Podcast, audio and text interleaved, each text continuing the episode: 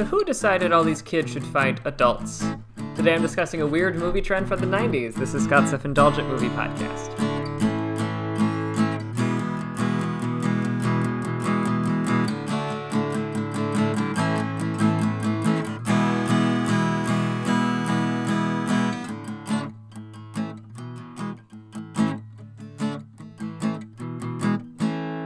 Hello, movie friends. Welcome to Scott's Indulgent Movie Podcast. I am Scott, and today I am discussing uh, what I found was a recent trend. I just thought about it recently, and I saw one of the movies I'm going to be discussing not too long ago, and then I was remembering, yeah, I saw this happen a bunch when I was growing up. So there was a ton of movies in the nineties that featured adults fighting grown people in often life or death situations, and not all of them were hits or even well known, but I thought it was fascinating, and I wanted to kind of dig into why that might have happened. And I've got a theory, and I think it's right, but we'll see. Let me know what you think. So without further ado, let's get started.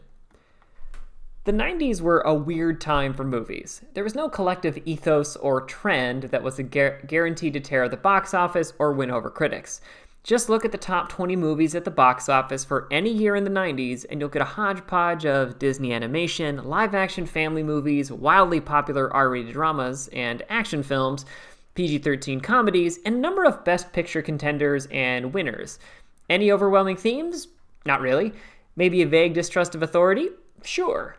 More often than not, a lot of movies were just trying to have fun rather than saying something. Okay, there was this one really weird trend. It wasn't necessarily a giant box office draw, but they made a lot of movies with this as the baseline premise or featuring this element. Kids fighting adults. Which begs the question, why?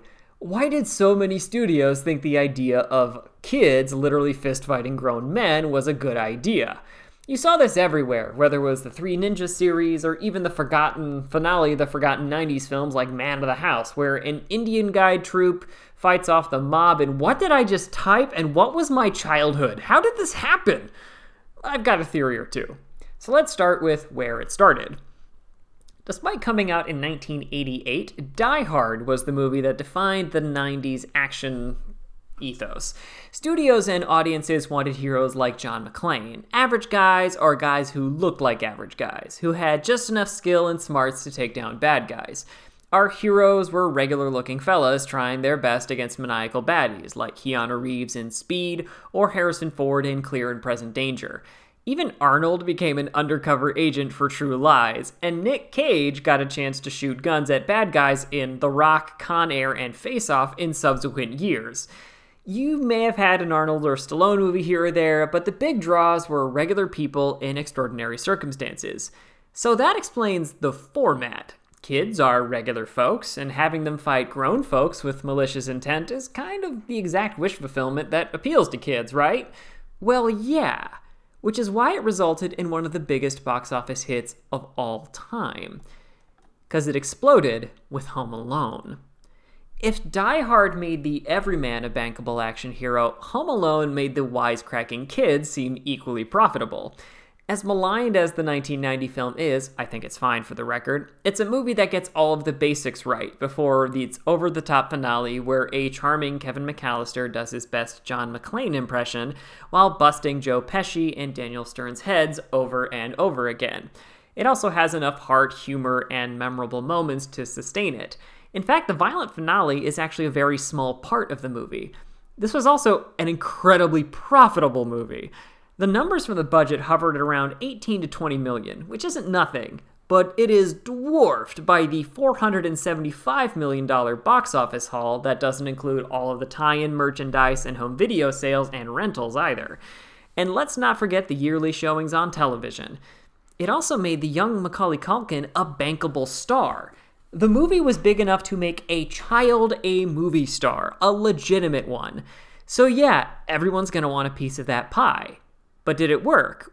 No. There's a few reasons why no other movie broke out, but there's two big ones in my book.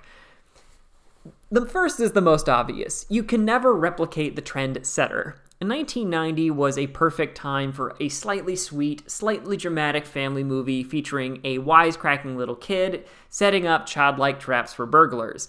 There was nothing like it at the time, but the second you do that again, well, everyone's seen Home Alone. It's the same reason why series like The Maze Runner barely got finished, or how Divergent didn't even finish its, its film series while The Hunger Games did. The Hunger Games was the first big teen dystopia, and no other franchise was going to match it. It's a lesson Hollywood refuses to learn but keeps trying anyway. Take some big swings for the next big thing every now and then instead. Seriously. The second big reason is the other films had gigantic tone and logic problems.